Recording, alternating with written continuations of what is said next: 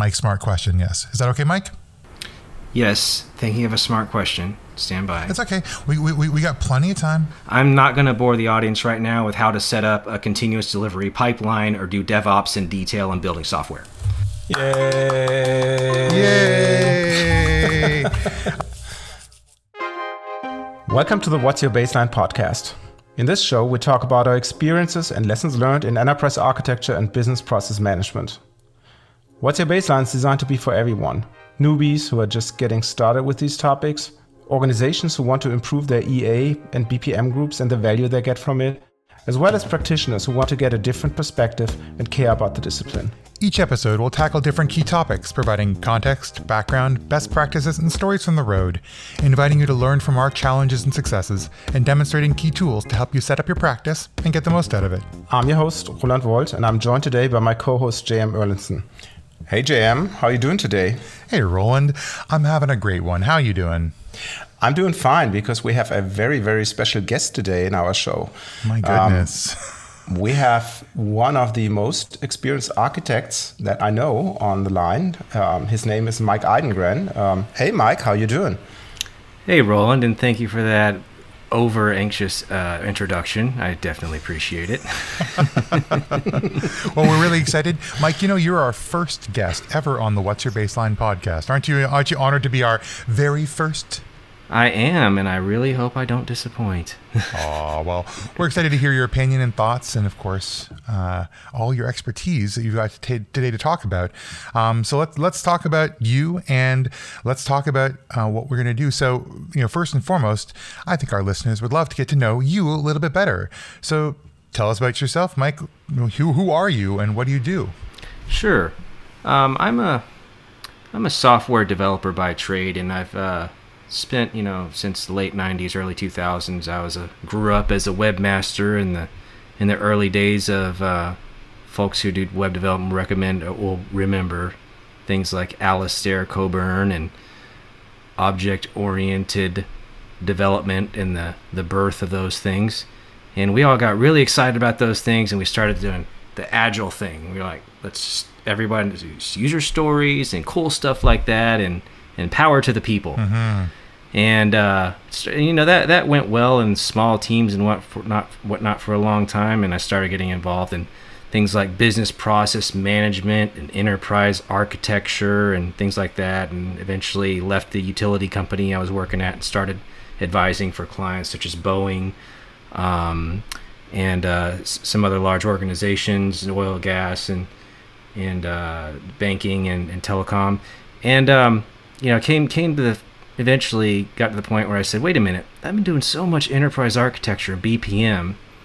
What about that agile thing? Mm-hmm. That was pretty cool back in the day. It wasn't so heavy. It wasn't so so. Uh, you feel like we could we could go in different directions faster rather than talking about governance all the time. And I said, man, there's got to be a way to combine all this stuff together, and and that's what I hope to share with you guys today. Oh, wonderful. Well, that, that's that's really cool to, to hear your your background and a little bit of the experience and, and your vision for how things can come together. Roland, how do, how do you know Mike?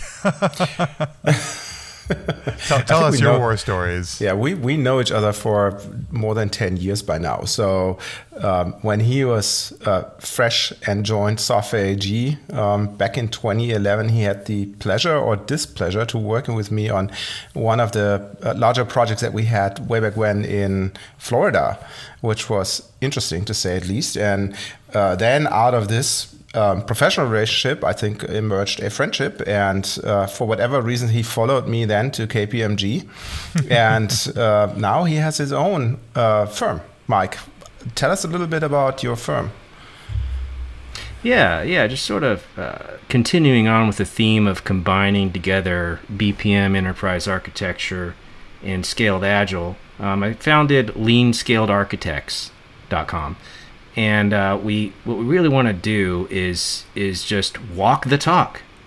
Uh, really figure out how we can combine those three things three uh, typically not going well together uh, disciplines and how do we make the most of them get folks to say we need a little bit of all three and kind of balance across them. Mm-hmm. yeah. So if there's a word that i like to use quite a bit it's balance. Yeah before we get to this, Mike, uh, talk a little bit so that the audience get to know you a little bit better.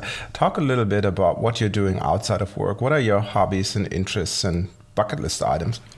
Yeah, yeah. So much like yourself, Roland, I really enjoy the travel thing. Back when we used to travel all over the place. Oh yeah. Um, got to see most of the states in JM. I know you've seen quite a bit of the the uh, country as well. You know, U.S. and Canada.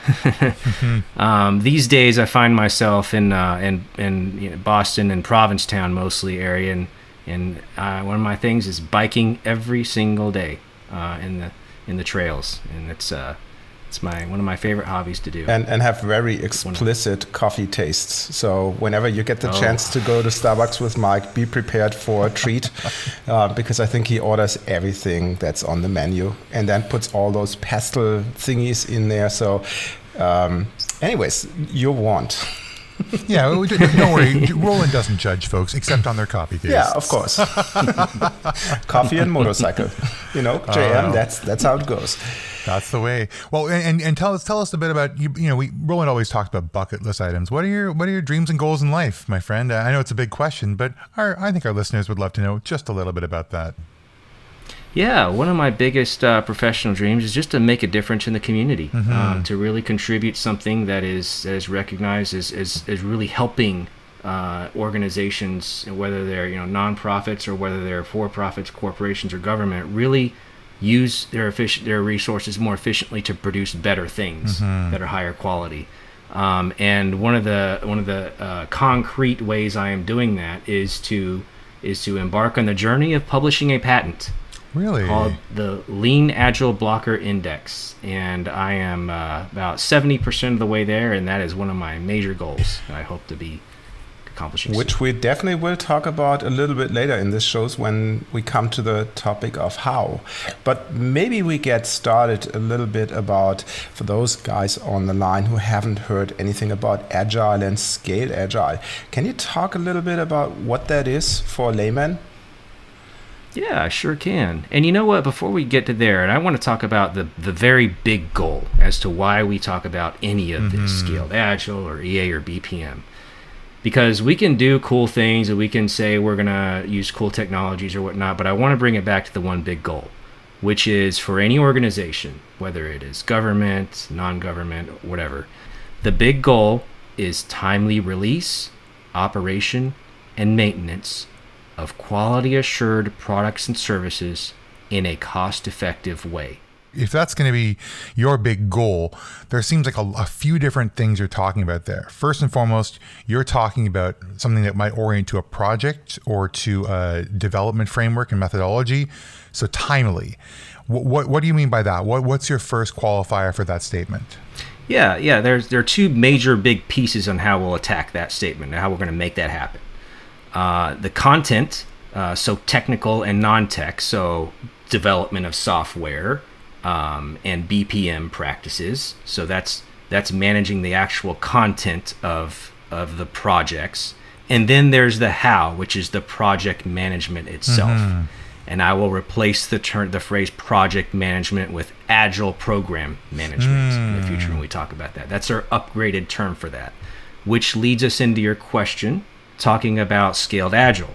When we first opened up the podcast, I was discussing how, you know, I started small and we were talking about cool stuff like object oriented and small team development, and that worked well for a long time. Before we realized, wait a minute, when we're putting in things like massive ERP programs, these techniques really don't work any i- i- as well when we're trying to coordinate these large teams of efforts. So we started talking about how do we scale up. And one of the big frameworks that started getting developed around 2010 is Scaled Agile. Uh, Scaled Agile framework.com is the open, freely, uh, freely revealed framework for anyone in the world to use. And of course, the Scaled Agile Incorporated uh, company sells training uh, and some services to so they can they can uh, they can eat right. So they, they it's become a really big um, convenient way to combine a lot of complex pictures together. Um, and, uh, and and when we talk about scaled agile framework for enterprise, we are literally talking about taking these concepts of agility and applying things like an architectural runway that will allow us to put in just enough structure and investment so that these teams who know the business, who know the technology, can be unleashed enough to produce products and services, quality assured products and services in a cost effective way. That's the goal. Yeah, but before we get to this, and, and I know you have an answer for this because when I did my SAFe certification, you were my coach. So um, I know that SAFe obviously is more. And, and can you talk a little bit about what the word scaled in this context means before we get to the role of architects in, in that concept? Of course, and that's a that's a really good lead in because in this to get to that big goal, we will be talking about things in the context of SAFe a lot more than we'll be talking about details of BPM and EA. BPM and EA will be a, a, a means to an end. SAFe, Scaled Agile Framework for Enterprise, has what's called a big picture.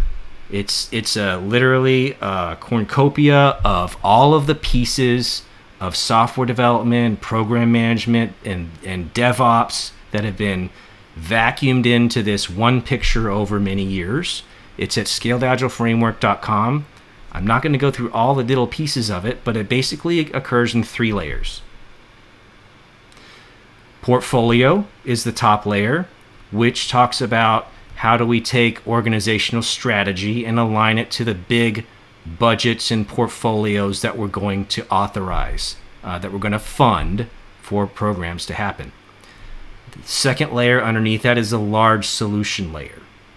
Right, that layer is the implementation of the programs, large solution release trains. Uh, we'll talk about trains in, in this program as well. Um, and beneath that is where everyone starts. It's the essential level. Used to be called the team level. Um, it's where we actually the rubber hits the road. It's where software code gets written. It's where business processes get defined. It's where we have backlogs and user stories and Scrum and XPs, and it's where most of the action happens, right? So those three layers together, with the essential being the one that is essential for everything at the bottom layer, those three layers are how we scale agility. So, Mike, uh, when you talk about those different layers, what is the role of architects in those different layers, and do they still exist in Scaled Agile? Yeah, this is a really good question, Roland. So, uh, in order to answer it, we're going to expand our, we're going to qualify what kind of architect uh, is is in context for those layers. At the essential layer, where we're dealing with the mechanics and the building of the products and services, um, in a in a the teams with a team level and and dealing with agile release trains, we're talking about system architects. Generally, those folks who are focused on entire systems, whether they are operational systems or billing systems, finance, whatever they are. At a layer above, the large solution layer, where we might be putting in, for example, um, an autonomous driving vehicle, um, which has lots of systems, both software and, and, and hardware, right? We're, we're talking about a solution architect who is needing to bring together lots of different teams from different agile release trains in order to make a large solution work and including essentially suppliers right mm-hmm. and, and customers together right and those are those are very that's the very large programs right and then at the portfolio layer we are talking about enterprise architects enterprise architects focused mostly on investment and st- overall standards for the organization. Uh, for especially for when it where it concerns uh, policy layer uh, compliance type concern. Mm-hmm. So so what does that mean when you look at the, the quote unquote average architect, and, we all know that this thing doesn't exist and it's obviously a an abstraction, but what does that mean for uh, the training of architects? Because when I think about how people typically get in enterprise architecture or business process management for that matter, it's they just get exposed to it and curiosity kicks in. Um, but I can assume with SAFe or scaled agile as a framework behind it, they have to learn a little bit more than just doing the technical or business stuff. Oh, for sure. In scaled agile, there's some prescribed training, uh, which conveniently brings together all the different roles um, in some trainings so that everyone's speaking the same language. And in other trainings, such as uh, SAFe for Architects class, uh, it's talking about how to be an architect, how to lay, how to balance laying enough architectural runways so that you can have enough governance but not strangle the uh, innovation of the teams right so mm-hmm. so that's there's that broad training to answer your question and then there's the the more detailed uh, role specific training that's available from a scaled agile context not including specific tools and programs and uh, devops kind of tr- technical training which is done in addition to that so it's always important to look at the organization and where it's at in its maturity curve where the kind of tools and processes are needed and think about gauging the training to that level. Mm-hmm. Makes sense. That sounds amazing, Mike. But I know a question that a lot of our listeners are going to have is about the value uh, of scaled agile, and I, I want to I want to have you set the context behind which you would get that value from implementing a framework like this, from having a mindset that looks at scaled agile as as part of how you operate your business, how you think about and conceptualize BPA, EA, and, and how it all fits together. So tell me, where do I get value from this approach? Yeah, really good question, JM. And let me take that in three pieces. So the value context is going to talk about um, improving product speed to market, improving product quality and lowering risk together, and improving sustainability. Because we don't want to just release. Can you dig into those three things for me? Those seem like really ambitious goals, but how how does this this framework specifically target each one? Sure. So when we talk about the first one, improving product speed to market, we're looking at less reinventing of the wheel by improving process reuse and chunking bits of work to improve collaboration among developers and product owners. So, this is bread and butter agility. We talk about mm. chunking the things that we want to deliver. Remember those products and services yeah. into large epics, features, and user stories. Mm. Epics are the biggest, features are in the middle, user stories are the smallest bits of work that produce value. Mm right? And that's and that there's a lot more detail to it, but at a high level, that's how we chunk and improve that product speed to okay. market. The second piece is improving product quality and lowering risk. And if we want to think about the most tangible benefit of bringing together business process management and scaled agility, SAFe, this would be it.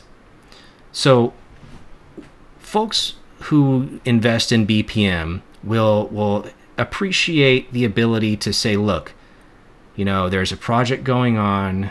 We want to be able to advise the project team. This is the way things really happen around here. And these are the GRC impacts related to this process. So, if you're going to develop this product and service, please take these safety concerns into consideration. Please take these financial controls into consideration, mm-hmm. right? That's always important for any project, product, service and it is doubly important in scale agility when we're talking about allowing teams to have more flexibility and freedom.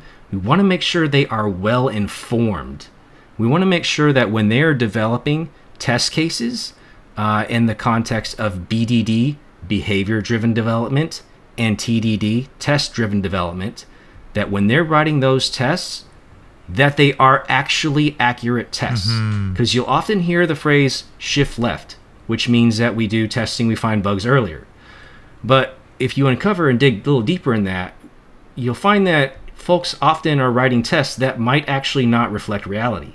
When you combine a good BPM practice that has relevant processes, risks, and controls documented, what you're doing is you're feeding those frontline project teams with really high quality uh, pieces of data, pieces of controls and risks that are necessary to produce accurate tests, which are going to release in uh, result in faster and higher quality release of products and services that are lower risk as well. Right? The third piece is improving sustainability. One of the misconceptions of scale agility is that it's all about product development. It's all about the big release. Actually, an agile release train is a construct used to encompass the teams and the product, the, the services and the systems that are developed. When a train is launched, it continues throughout the life cycle of the product or service. Everyone boards the train. Everyone boards a train, creates the software, creates the product, creates a service, and then it runs. So that team, a part of it, will be responsible for sustaining it in the future, which includes the operations and maintenance of those products and services as well. And as part of that sustainability, it's important to make the right investments in the tools and technologies. So, enterprise architecture, right, to make sure that we control our technical debt over the long term, right?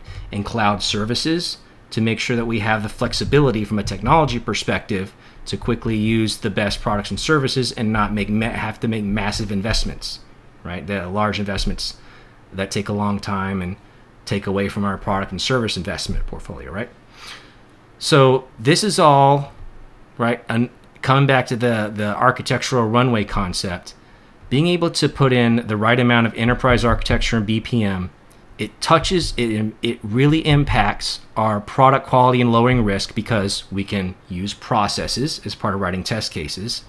Enterprise architecture is used in improving sustainability because we can do those things like rationalize application portfolios to make sure that we are using uh, the, the, the most cost effective applications and services for our products and services going forward. So I'm not hearing a lot in this about things like organizational design or like software development. Does this does this concern that, or is this is this an independent layer, uh, sort of on top of that?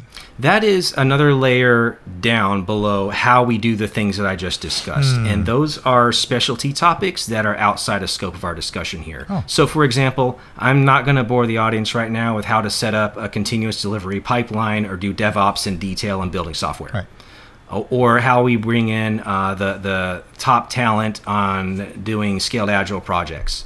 Uh, those are important, uh, but they are details of the higher level goals that we're discussing today. Agreed that, that we don't go into detail for this uh, podcast here, but for the listeners out there, there are obviously also very interesting concepts about how to structure your organization to become more agile. So I will put a link in the show notes about the quote unquote Spotify model that basically goes away with the traditional organization that you see in organizations, which is a hierarchy.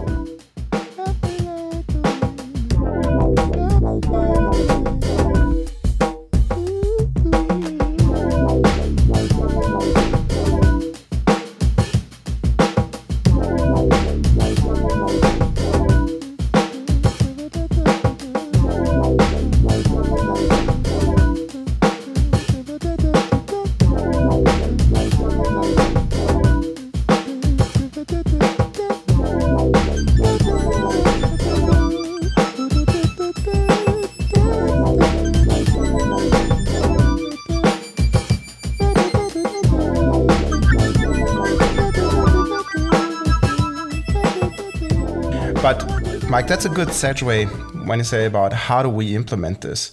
So, say you convinced me that uh, scale and scaled agile and SAFe is a good thing. So, how do I make this happen now? What are the steps that I need to have a look at if I want to get my feet wet and, and take the first steps on this journey? So, we'll talk about how to do it in three big pieces. Number one is leadership. Number two is doing it small. And number three is scaling it up. Mm-hmm we always start with leadership because there has to be a commitment from the organization, right? There has to be a commitment from somebody, whether it is a line of business leader or the enterprise uh, CEO or, what, or, or some area that has enough responsibility and authority for products and services to say, we're going to do this. We are committed and we're going to put people in the right roles and support them to do this. And that includes training, right? Uh, Scaled Agile framework for enterprise, they call it a tipping point. They call it a tipping point where a large organization, whether it's again a line of business or an enterprise as a whole, says we have to do things differently. Mm-hmm. But yeah, before we get to this point, say uh, you just learn about it, you're relatively low in the organization's hierarchy.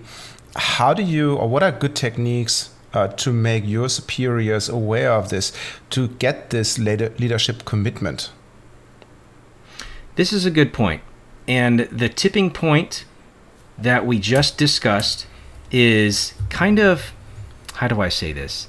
It's a bit of a unicorn. Mm-hmm. I'm just going to admit that right out front. Uh, traditional SAFe teachings will say that you know there has to be a big tipping point among leadership, and then the rest of the organization gets training, and everyone does the right thing, and then all of a sudden we're agile.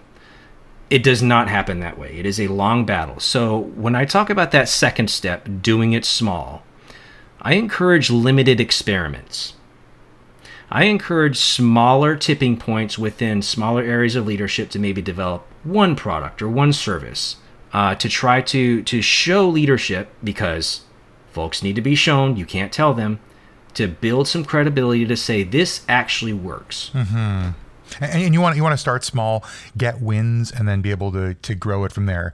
And the value you talked about before, can you get that at a smaller level before you scale it to the whole enterprise? Does this work well at, at different varieties of of uh, context?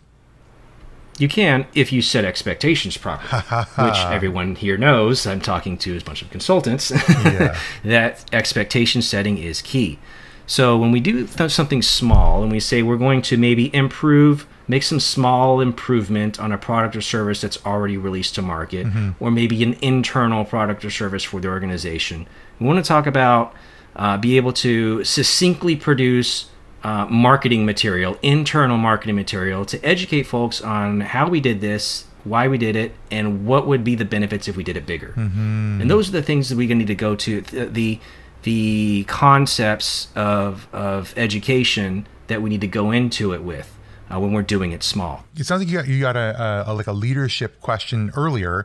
Does that mean you also are looking for a champion, someone who's going to represent this methodology specifically? Yes, when we're doing it small, that first step applies. We are looking for a leader to allow us to do it small, whether it is a department, a division, or, or whatever it might be.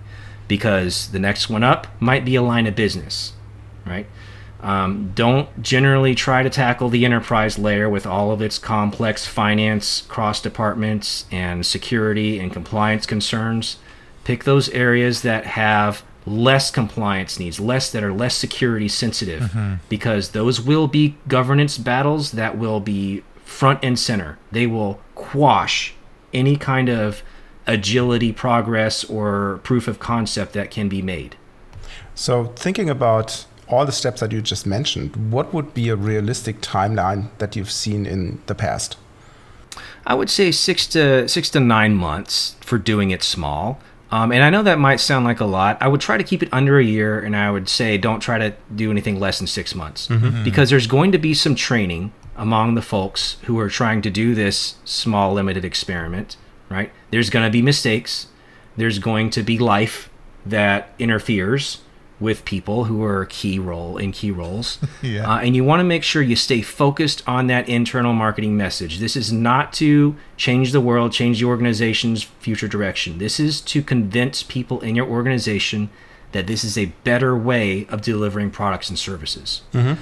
Right? And when we're doing that, we're focusing on people and laying runway from two from two perspectives.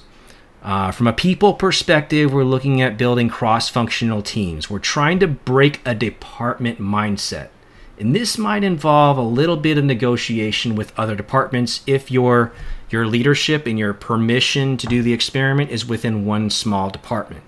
There might be, hey, can we borrow XYZ person for a few months or maybe 10 hours a week? Because you're going to want folks in key roles from different areas to be able to help you spread that marketing message when this is going well, right? And you're going to want to have that cross department, cross functional representation on the team because it's going to be a key message in and of itself that we have to do things that are that are bringing together different folks from different backgrounds and experiences on the same team. That makes sense. Do I have to bring all those people now in one room and lock them in? Um, or how does it work in these wonderful COVID times that we live in? The whole industry's had to adapt to that, and Scaled Agile itself never really liked to do. There was no such thing as remote Scaled Agile training before COVID. There wasn't, and now it's all remote training. Um, so in itself, agile, the Scaled Agile became agile in itself, and and figured out how to do it with tools like you know Google Meet and Teams and and uh, and and whiteboarding stuff. I use Mural quite a bit, um, and it's I find that in delivering scaled agile training, I've actually find it to be advantageous in many ways because everyone's sort of on the same page. They can have access to the same live digital material, and we're using pretty cool tools like Mural, for example. And um, we it, it it it really gets it done. It really, I really do find it to be as effective mm-hmm. now that I'm doing it. That's good. Yeah, good to hear. Um, what is the impact then if you look at the people, you build those new roles, those new skills?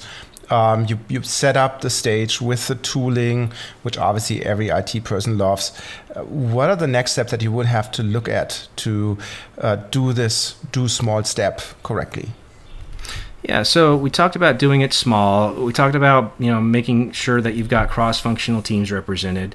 Um, you've laid enough runway with respect to processes, governance, and tools. Uh, so when we say tools, we're talking about basic Kanban and Scrum tools, Jira, mm-hmm. uh, existing or lightweight software development tools, existing cloud-enabled BPM or EA tools. This is not the time for massive investment. This is the time for using what we have and trying to use it effectively. Um, and building a runway from processes and governance. So when we talk about processes and governance in any program, any context, we're usually going to come up against policies and, and, and governance boards, right? And that's why one of the things I've mentioned is, is a recommendation for doing it small is try to pick something that is not going to be as security intensive, right? Not going to be as, as privacy, data privacy compliant, said that will not always be possible, but just, just, you know, try to do things that will keep the processes and governance lightweight mm-hmm. for this experiment to work and just to be very clear, you're still using obviously your architecture tool and you create the diagrams and matrices and all those other artifacts as you would have done before. Or what are you doing here? Yeah, that's right. So if we're creating an application system, we're there, then we're going to document the as-is and to-be using whatever mechanisms that currently exist, even if it's Visio. We're going to do a, a current state and a future state we're going to use whiteboards, hmm. electronic whiteboards these days if, as necessary. We're going to do small, lightweight things, and we're going to, but we're going to do practice good fundamentals. Right. In doing so, right. That's the key in in in a doing it small context. Yeah, it sounds like you're trying to just um, ease people into this this mental framework and into this way of being, this practice you're encouraging. And I, I, would say with everything we talk about on this podcast, one of the first questions that comes up is how do I get started and what's going to convince people to do this along with me? And it sounds like you you know you've said involve fewer barriers to entry, involve fewer complexities so that your wins can come early and can be sustained and grown with a business case to expand it. Uh, am, am, I am I hearing that right? You are right on, and this brings us back to setting expectations, and it is just so important to to just keep on that marketing message because you have to convince humans yeah that in the next step when we start to go and and the, the reason of doing this is so that we can have permission to mm-hmm. scale it up yeah i was going to ask how, how do you do something you know small and then take it cross functional take it cross enterprise take it cross business unit? You know obviously where, where you're achieving value and getting a better way of operating a way of working uh, at the level that you're working at but organizations want to see the transformation really they want to see the, the business value at large ROI, at large impact to the organization, if they're thinking about a, a tectonic shift like this in mindset, then what is it going to? How you scale it up for the whole enterprise? What is what's necessary to take it there? Yeah, so scaling it up is going to involve larger investment, it's going to involve larger risk, and it's going to involve risk for executives who frequently do not like to take risks. Um, in the context of an, an industry where there's uh, uh, their lunch is getting eaten because of technology advancements in the industry or or tectonic shifts in, in the industry from a competition perspective, then there's already going to be that that push built in. When we're talking in a more of a bottom up context like we have been, which is many organizations that aren't feeling that fire, we're thinking about how do we ease into a scaling it up concept, uh, uh, scenario where risk can be taken, but it can be limited by executives. So let's talk about how we scale it up. Now that we've we've had some experience, we've got a marketing message internally. We've got folks kind of understanding what we mean by agility and what we mean by building products and services and bringing together people from different areas. Let's talk about scaling it up, where we say instead of you know six to nine months, we're talking about year timeframes: year one, year two, year three. So we're thinking about picking a cross department product or service or one that directly affects customers, setting bigger goals, adding more people, laying more runway, right? Uh, so we're going to talk about the same things people and runway from a tools perspective and runway from a processes and governance perspective. And when, when we're talking about scaling. Mm-hmm. So we think about the context of scaling it up. Everyone's familiar with uh, large projects that are done at, at, companies, such as an ERP. We're going to replace our ERP. Uh, we're going to put in new finance, new operations modules, whatever it might be. These are still, I still find these to be convenient ways to to rally the organization around a large goal and investment prerogative, mm-hmm. uh, and and and enable change through that vehicle. Because for leadership to to say we're going to do something different on this kind of scale there generally needs to be the investment and the commitment to match and expectations by the organization to get there. So in this way i find that organizations will have an easier time moving into this new paradigm of scaled agility and, and applying these good practices, if they can find a partner who is already practiced in these kinds of things, a, a large uh, implementation specialist that's going to take an ERP or some operational component of their business and they're going to say, we're going to push out these new products and services and it's going to affect all of these internal processes. They're going to be different, and we're going to do this in an agile way. Mm-hmm. And that is a really convenient way for an organization to bring in folks who've done this before and help side by side training and mentoring of their own folks internally to say, this is how we are doing this and then it becomes more institutionalized going forward. Yeah, I, I, feel like we've talked about this on the podcast before, but these technology implementations are are also really just a catalyst for change, right? Like you're you're using the excuse in some ways of like a system landscape upgrade or an ERP implementation to make a practice change in, in the way in which you uh, approach things. Um, the only concern that I have, and I'd love to. Uh, get your opinion on this is the use of um, external partners and support.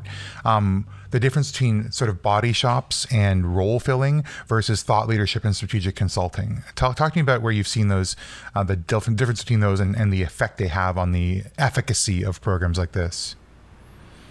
Yeah, it's important to, to pull from the right to balance the right kinds of consulting advisory that is needed in these kinds of large programs. So you will need consulting advisory at both ends you will need the the the folks who have been there, done that, yeah. uh, with respect to how it is delivered, with respect to the content of the products and services. That will never change, right? Um, it will also need, in when we're looking to scale, uh, the delivery of the products and service components themselves, and we're we're cranking out the features and the stories that are going to to comprise the uh, the software processes that are implemented.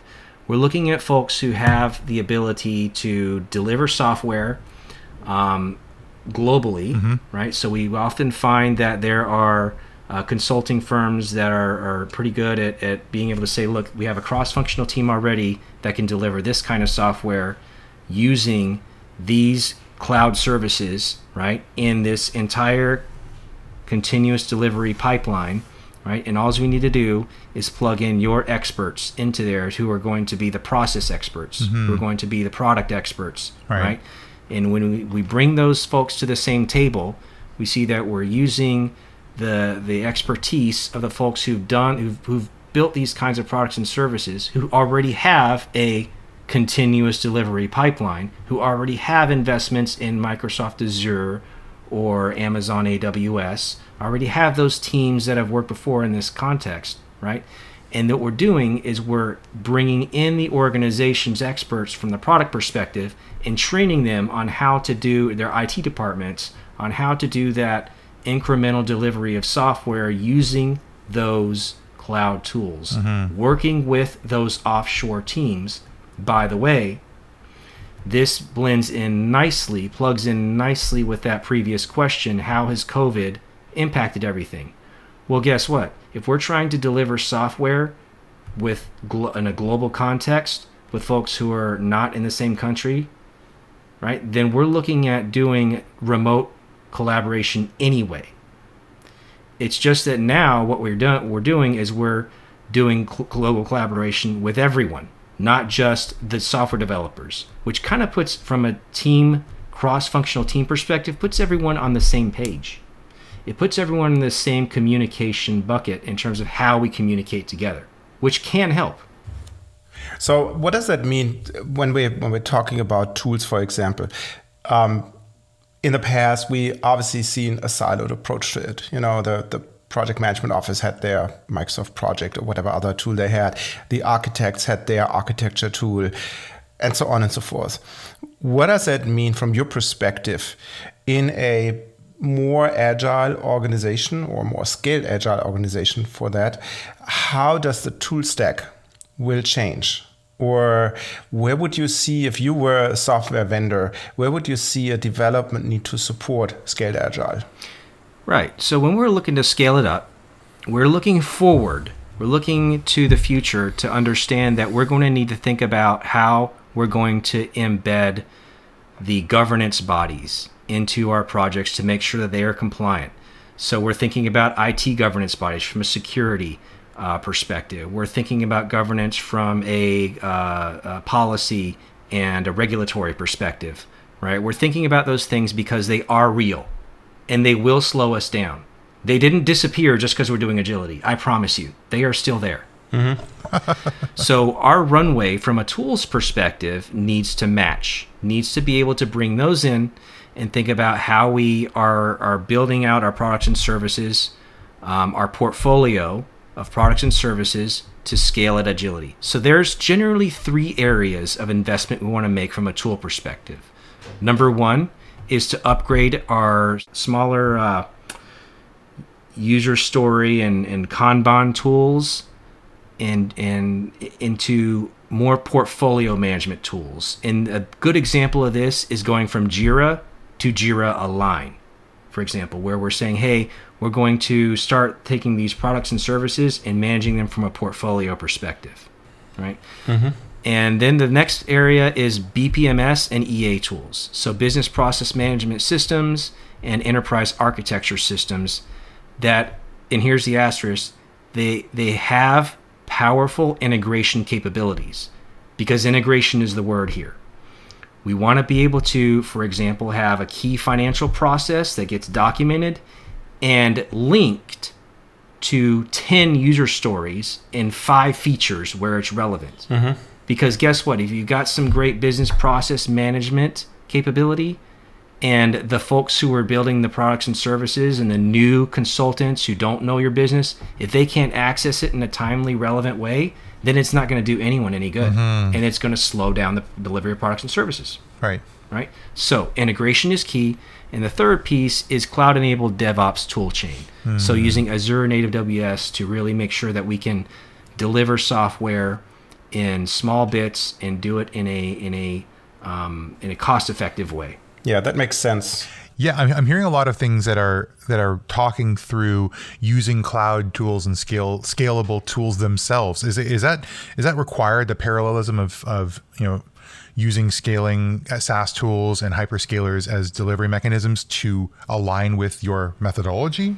Not required specifically to use cloud tools, but it is important to use scalable tools. Ah, yes, right? yes. It, it, we need to be able to say, well, you know, fi- we find that our product is really failing to scale to the number of customers that we have. So we need to add 100 servers right now. Mm-hmm. Well, if we don't have an infrastructure scaling capability, then we're not going to do very well when we try to release this to market. Right. Right.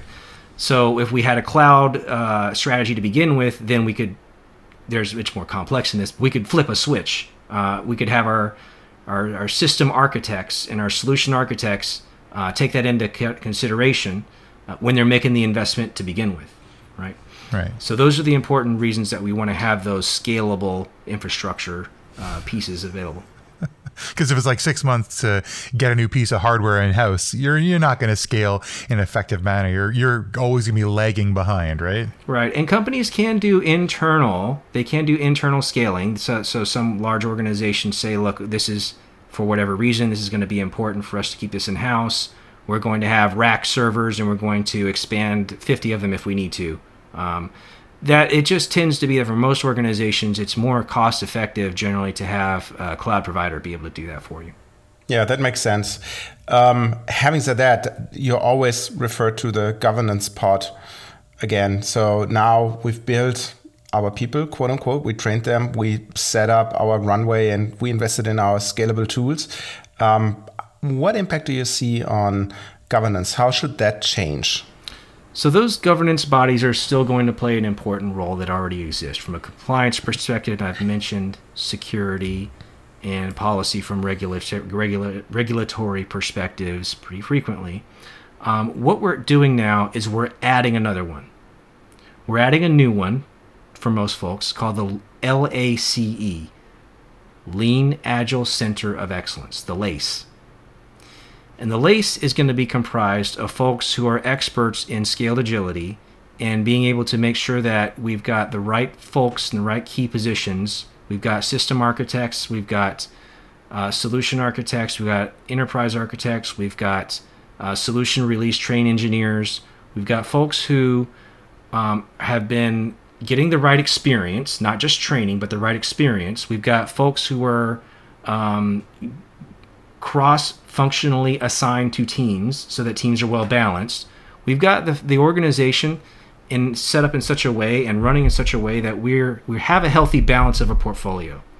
And as part of that is the cooperation with the BPM Center of Excellence, with the Enterprise Architecture Committee, right, who are looking at investment in long-term products and solutions because the Lean Agile Center of Excellence is gonna hear it from the front lines we can't release this product or service because it's taking too long because our architects are, are you know sitting on their hands about the, the new um, investment that we're asking to make.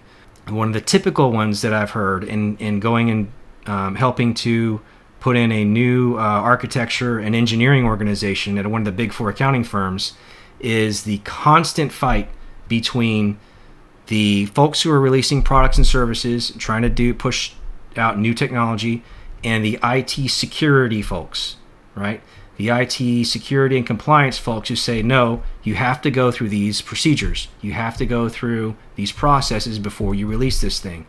So the Lean Agile Center of Excellence will often find itself being kind of a facilitator to help bring those together to say, look, we all have the same goal, but we all want to make sure that we're releasing uh, products and services in a timely manner that are quality assured. Remember the big statement that we talked about earlier, right? Mm-hmm. That's part of the quality assurance. So it's going to be important that that stuff maintains balance, and that is what collaborative COEs and governance bodies are supposed to be doing for us is helping us strike that quality balance. And I would I would assume if you get like senior leadership commitment and maybe even a mandate, then that equips and powers that center of excellence, that LACE, um, that that to be the connective tissue with the authority to ensure all the partners are at the table to have that conversation. Because I feel like one of the biggest challenges I see in a lot of organizations is bringing those people together at the table, and if I'm hearing it correctly, that do it small value, you if you can show that kind of value early in single threaded conversations or small group conversations then when you get to that larger you know setting up LACE for the entire organization you can prove that point back and incentivize or mandate or both people to the table to give you the information you require. Exactly. Exactly. We'll find i will find that a LACE typically is started in those do it small kind of kind of areas because they've proven that this works. Ah. They've established their credibility. Oh, yeah. They've communicated to key folks that this can work. And they've found themselves in a situation where they need to bring those other older governance bodies, more more conservative and, and kind of heavier governance bodies on board. Mm-hmm. So make no mistake, you are absolutely right, JM. The the most difficult part of this is getting those governance bodies to communicate together and to stay on the same same trajectory for acting in the interest of the organization as a whole, mm-hmm. releasing those quality assured products and services in a timely, cost effective way. Right? It is easier said than done. Oh, yeah. But it is important that these folks communicate. Couldn't agree more. So, Mike, that is obviously a very good closure to your initial statement. Uh, the one question that comes to mind is Does scale safe does scaled agile will replace everything in an organization or are there for example activities that an ea department for example still would have to do that are outside of the project delivery so that's a good question um, in an organization scaled agile framework for enterprise because remember what i said that all the products and services are developed in the context of an agile release train right? Everybody boards the train. Everybody helps deliver develop and deliver new products and services and then they run that train forever. Mm-hmm. Right if every organization if the organization is completely on board with agile and everything is done in the context of these agile release trains then the answer is that these all of these governance bodies now exist for the purpose of keeping these trains running in a cost effective way period if the organization has separate lines of business, and LOB1 is the only one on board with Scaled Agile Framework for Enterprise. Then we still have to think about a federated enterprise architecture organization where not everyone is on board with the Scaled Agile thing yet, and maybe this LOB has a different approach to their part of enterprise architecture in a federated context. The question that I have is do you think agile is something for people outside of IT departments or agile delivery projects? Have you seen that elsewhere in an organization? Absolutely do. And I like this question because it's so important when we talk about cross functional teams. When we talk about building an agile team, we are always talking about building a cross functional agile team that has the skills and background necessary to completely cover all the aspects of getting a quality assured product or service out the door and maintained and operated. And that includes more than just technical folks. Mm-hmm. It includes the folks who have built the processes, who understand the customer, who understand the market, who understand the maintenance procedures, right? Mm-hmm. And all the different elements of that product and service necessary to build it. Because remember, it's those folks that are going to be writing the test cases from a business perspective to say, look, you can write all the technical test cases all day long, but if they are the wrong test cases from a business perspective, then we, we can't push us to market and we're not going to win in the marketplace. So it's always important and necessary that the scaled agile team is not just a bunch of tech folks. It is absolutely including everyone with a stake in the delivery of this product or service. In context, especially of that question, I really like for folks to think about some of the frustrations they've had with their own in their own organizations with developing products or services, um, making improvements to processes, or, or getting getting value to the customer where you see that, you know, this is just not happening because of XYZ. Maybe it's because we feel like there's too much governance. It's too heavy. It takes too long to get an investment in a new piece of software. Or the software that we have is not effectively implemented. Or the, the, the, the people I need to work with are always busy, right? They never have time for me or they never have time for this product or service that I think is the most important one. Um, so it's I'd really like to hear about the, the kinds of issues, and, and I'll definitely be available for, for email and, and contact later that folks are having, the frustrations they're having, um, because there is an answer. It may not be a quick answer. It may not be um, an answer that can be solved by you alone, but there are frustrations that folks have that can generally we can generally talk about and get over. So I'd really like to for folks to think about those kinds of things and, and maybe have some have some questions ready for us. And we're gonna take a quick break, and after that, we're gonna talk about all the blockages that might come up in your agile process.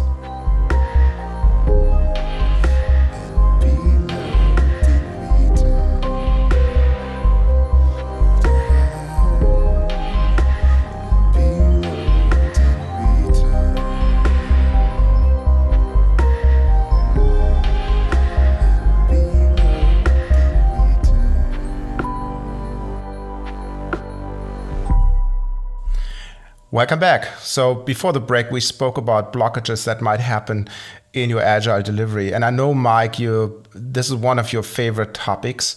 Um, and you mentioned earlier in our conversation that you're already writing around a patent around this topic. So, can you enlighten us a little bit about what you're doing in regards to lean agile blockages? Sure. So every organization has some issue or some reasons, one or more reasons why they're they're not achieving the kind of agility they wish they could get, right? And we've talked about heavy things such as governance, too much governance, or not having access to the right people because everyone's so busy all the time, right? So if we if we kind of simplify this and bring it up a level, right, we might think of, of different dimensions of of the typical ground conditions that are that are found in organizations, right?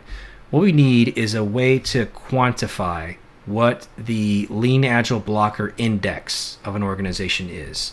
So if an organization has 80% blockage from lean flow, they're not very lean. If it, uh, conversely, if an organization has 20% blockage of their lean flow, they're pretty lean and they probably shouldn't be trying to get too much leaner because there is uh, uh, diminished marginal returns, right? And diving in a little, down a little deeper into that, well, that's fine. That's easy to say, right? If we're 80% blocked, how did we know that we were 80% blocked, right? So what Laby does is uses a set of, of real ground conditions uh, measured from the existing projects. So for example, in a Kanban situation where there are architects who are answering difficult questions uh, on investments, on how systems should be built, and there are developers in five teams in one group of architects and those developers just want to write code really fast, get the product out the door really fast. And the architects are having to answer difficult questions and they're blocking the teams from going forward. The way that is tracked in a Kanban type system in Scaled Agile is called a program board. And you put up these little stickies all over the place, sticky notes, right? And in the architecture column, you have lots of red stickies stacking up mm-hmm. and you've got strings that are connected to all of the architect's red red stickies. And when you've got so many strings, what you're seeing is that the teams are blocked from progress because they're waiting on the architects to make decisions for them. Right? That's blockage. Mm-hmm. So, so blockage is unaddressed dependencies. In this case, it is. This this one example, it is. There are many other examples of of d- different kinds of blockage um, that can deal with resourcing uh, root causes or technology root causes. Uh, and there's there's these other quote unquote strings we can pull on to try to find where those important metrics are. But the concept is to be able to take these all of these different blockages together and to paint a picture in an easy metric to say that we are X percent blocked and we're going to set a target to be Y percent blocked next quarter next year, next three years, whatever it might be, right? Mm-hmm. And this is a quantitative way for us to get there. So the idea is something to set up something like an early warning tsunami system. It is. It is. It's a way for organizations to pull the right levers because it might not be that we need to invest in a, a new large platform. Maybe it's that we need to get better collaboration between our Lean Agile Center, Center of Excellence and the IT governance boards. Mm-hmm. And, and how do you set sequential targets? Obviously, you're if you're at 80% block and you're and you want to go down to 20%, I'm assuming that's not an overnight thing. How do you say, okay, so this year here's what our goal should be and here's the kind of business value we think we can expect from reaching that goal? How do you make those determinations?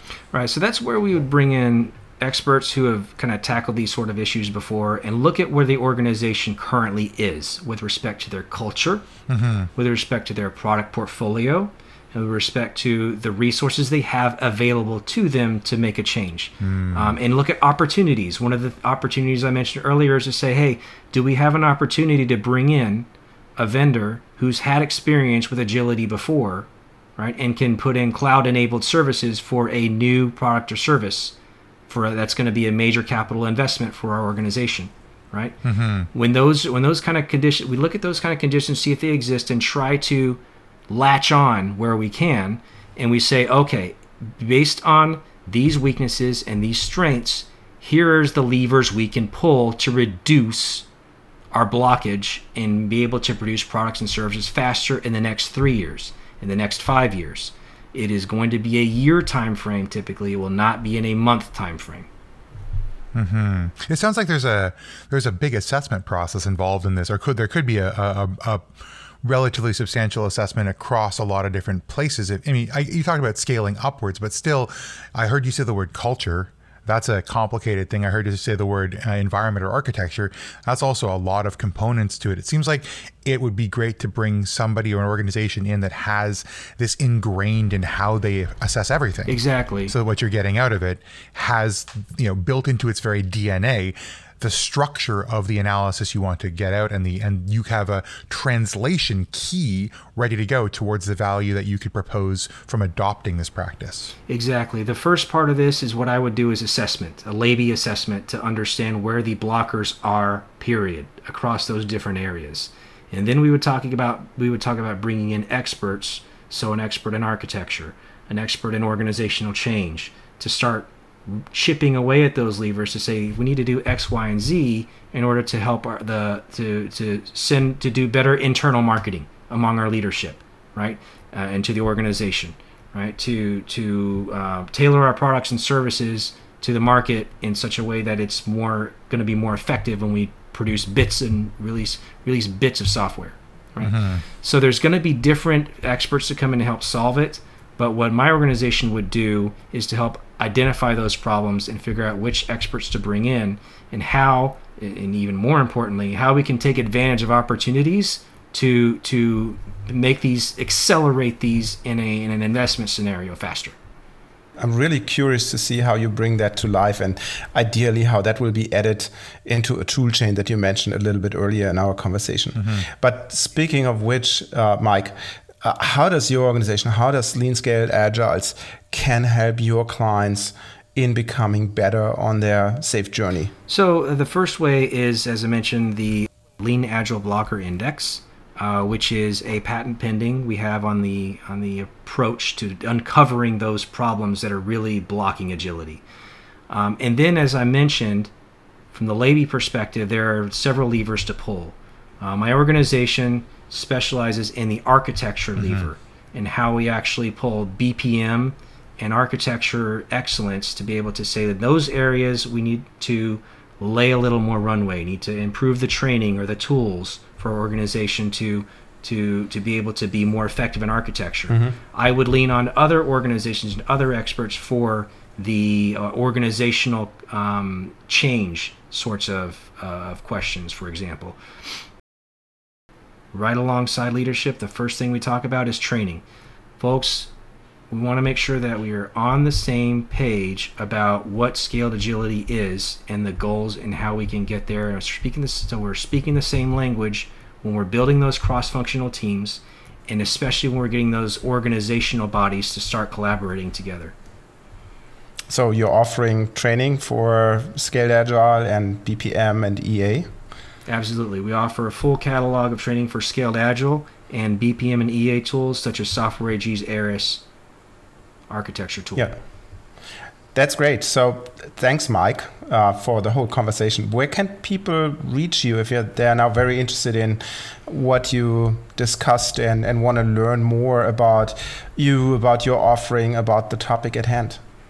Sure. They can email me at mike at leanscaledarchitects.com or the website leanscaledarchitects.com or hit me on linkedin linkedin.com slash eidengren. And of course we will put all those links into the show notes so you don't have to um, take notes of those well, I think that's a wrap, Mike. So thanks for being our guest um, on our show today and our first interview that went without major hiccups. I think yeah. everybody on the call was very nervous. So that's great. but we had a lot of fun. Isn't that what we're supposed to be doing, Roland? That is that is also true. for fun and for great business knowledge. And Mike, you brought a, a wealth of knowledge to the, podcast, and hopefully our listeners uh, both enjoyed what you had to say. And you can follow up uh, with Mike both through all the different links he's provided, and also, as as Roland mentioned, finding more information uh, on the web- website what'syourbaseline.com for a lot of the things we need. Thanks, folks, for listening in to this very interesting interview with Mike Idengren from Lean Scaled Architects and his very interesting concepts about agile blockings and the LABI indicator. As always, um, reach out to us for feedback with at hello at what'syourbaseline.com and also you can leave us a voice message when you click on the link in the show notes You can also leave us a nice rating or some feedback on your podcaster of choice. And if you want to review the show, you got lots of good things to say or some feedback we can take and use for future shows. We'd love to hear from you and respond to you as we go. And as always, you'll find the show notes for this episode at what'syourbaseline.com slash episode 6. my name is roland Woldt I am J.M. Erlendson, I'm Mike Idengren. and we'll see you in the next one.